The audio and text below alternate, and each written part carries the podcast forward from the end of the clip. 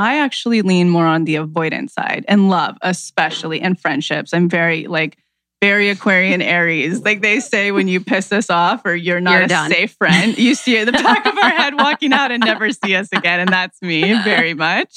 So I have like anxiousness. It's really only had surfaced with my team was like a big place because it comes back to security, right? Like my parents were my form of security, so is my team. So, and it, that feels like it's healing a lot. But the thing about manifestation and attachment styles is basically like everything I teach and believe in is we're all just getting back into our whole authentic, worthy selves. So when it comes to atta- attachment styles, it really all comes back down into becoming secure. And actually, I remember my friend Katie Delbout posted recently on Instagram. I think she's in Australia, and she was like filming these cats. And there's one that's just like sprawled out and chill. And there's one that's like, you know, like needing at the other cat and wanting to place the bed, and the other one's like back off. And so she like drew a diagram where she's like, this is secure, this is anxious, this is avoidant. and it's all about being that cat that's just sprawled out and, and really letting everything come to it at the end of the day. And so when it comes down to the energetics of those attachment styles, really anxious, avoidant, all of it doesn't matter. So it really just matters about getting back to secure. And that's mm-hmm. an energetic, right? So when you're doing that shadow work, for instance, like what's coming up, it's really beautiful to take inventory of am I dog paddling, anxious? Like what's going on here? Am I like fearful, afraid something's going to go? Um, you know, I don't have control. Or am I on the avoidance side where I'm not taking any steps? I don't give a shit. It can come or go. I'm lackadaisical. Or am I secure? Which is, I'm so in my worth. I know how this is going to go. The universe really is going to, you know, support me through this. And so energetically, it's all about taking inventory, no matter what of the work you're doing or what's coming up is am I more in the anxious category or am I more in the avoidant?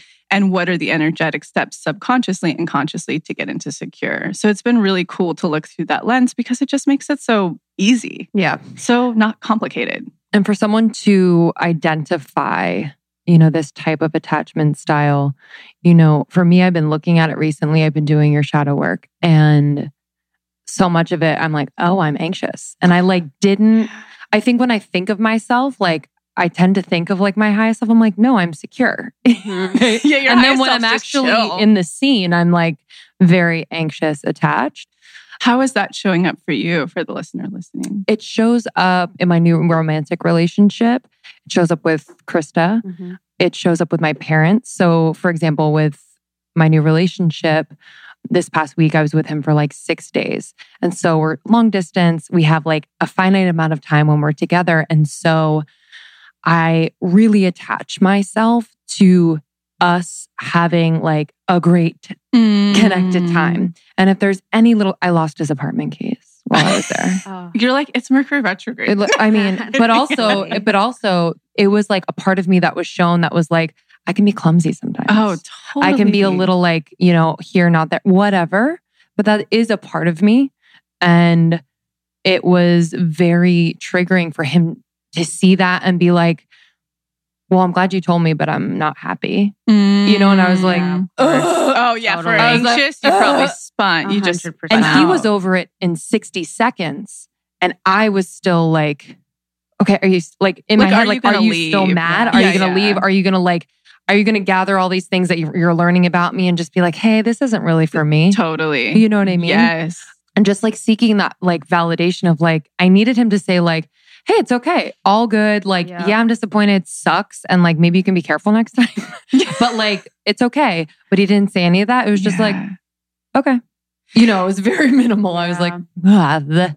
yeah you know this is Yeah. like so interesting right because it's just at the end of the day all of us you know interacting it's just like his childhood with your child right you know and so like who in his life showed up and dropped the ball a lot you know because Mm-hmm. when we are in a relationship the stakes are so much higher and when we're in a you know business partnership because it's again safety security the stakes are so much higher than if you're just like out with a girlfriend having a drink.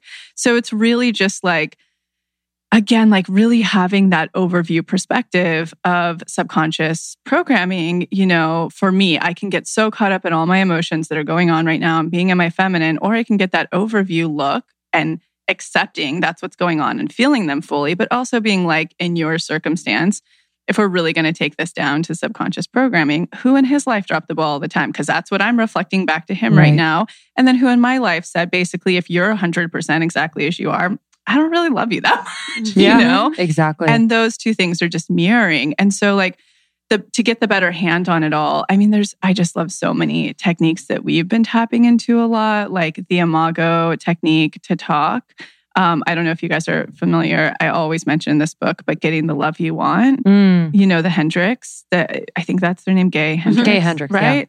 Yeah. I love that one when the stakes are so high, but also really being able to the other we're actually putting this whole i don't know when this will air but we're mm-hmm. putting out a whole new workshop next month about boundaries and it's all of the energetics and manifestations surrounding boundaries and one of the other communication styles I love that we reference in it is nonviolent communication. It's mm-hmm. such a good one. It's such a great one. It's so easy. You can What Google, does that look like? Well, you can Google it right now for anybody yeah. who's listening to get a P like they literally have available PDFs and they do too for Imago. So it's really easy to link out to those. But so the nonviolent is basically staying in the film feeling realm. It's not blaming anyone. So it's like, I, you know, like if you're doing something to trigger me, it's like, I feel that this is happening, you know, it's witnessing what's going on and then kind of coming up with a solution. So, for instance, with Max the other day, he doesn't love my fiance, mm-hmm. he doesn't love changing things about himself. He actually likes to share just to be heard. Whereas when I share, I'm actually wanting feedback to change myself so I don't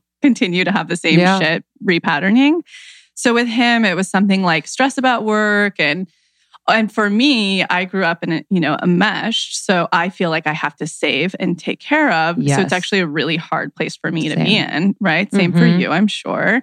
And so when he's like all this thing, these things about stress and work, I'm like, I hear, so it's like back to a feeling. I hear that you're really frustrated about work. That must feel this way. And then probably a great solution is that you just need me to hold space for you because he doesn't want me like, well, if you kind of did the subconscious program, this probably wouldn't keep manifesting, but whatever. so that's a great one to uh. link out to. Super simple formula. You can get it down and start that communication style. But just knowing, like, when we're in relation with anything, it's just that, it's just, uh, this is what I tell Max all the time. I'm like, I get that you you don't want to look at your childhood and stuff like that. I totally understand that. And I'm not telling you that it, your parents you know, it's not like the therapy thing where it's like, it's all your parents' fault. We're talking like talk therapy. Mm-hmm. It's all your parents' fault and like being the victim. No, that's not the case. What you're needing to do is get back into your whatever seven year old self and literally look through those goggles and look and being like, what, how did I see this perspective through these lenses? And then you know, okay, cool. That's what I have to work with in my subconscious. And at the end of the day, anytime we're feeling any of these feelings, anxious, avoidant, mm. it really is coming down to those lenses and then getting a hold on them to be like, why am I projecting this? Why is this person projecting that to me?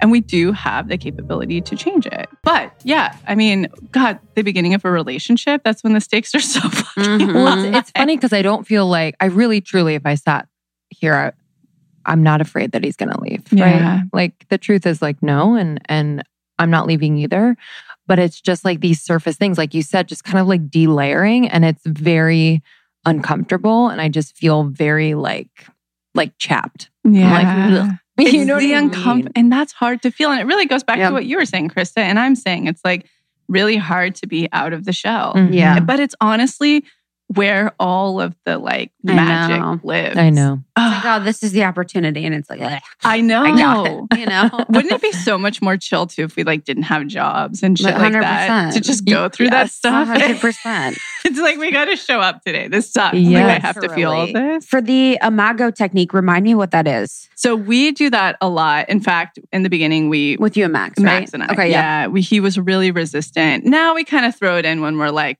really yes. just screaming at each other and nobody's listening, yep. you know?